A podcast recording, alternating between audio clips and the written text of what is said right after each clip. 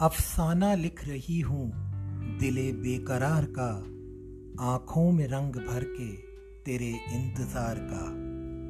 Shakeel Badayuni, film दर्द 1947 इसके पीछे की एक बहुत इंटरेस्टिंग दिलचस्प कहानी है, जो शायद बहुत से कम लोग जानते हैं।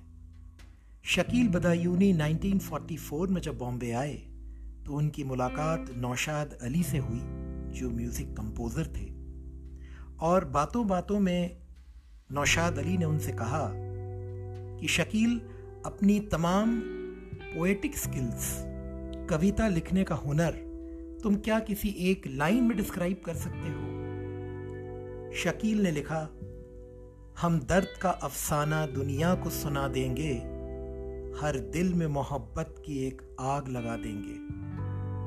और यहीं से वो दास्तां शुरू हुई, वो हसीन सफ़र शुरू हुआ शकील बदायूनी का, जिनके बेशुमार बहुत ही प्यारे नगमे गाने, गज़ल हम सुनते चले आए हैं।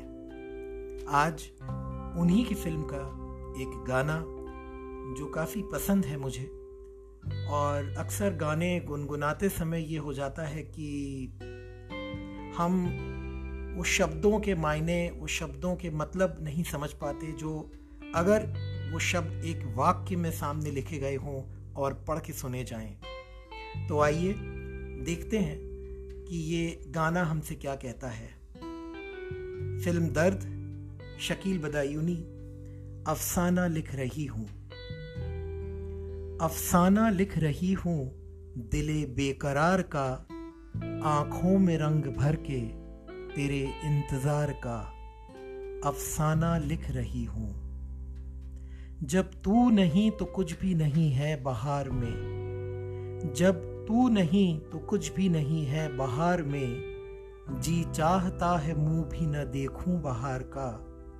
आँखों में रंग भर के तेरे इंतज़ार का अफसाना लिख रही हूँ।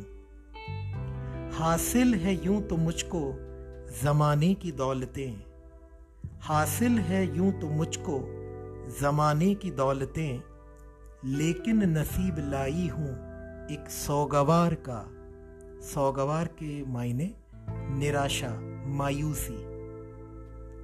हासिल है यूँ तो मुझको जमाने की दौलतें, लेकिन नसीब लाई हूँ एक सौगवार का।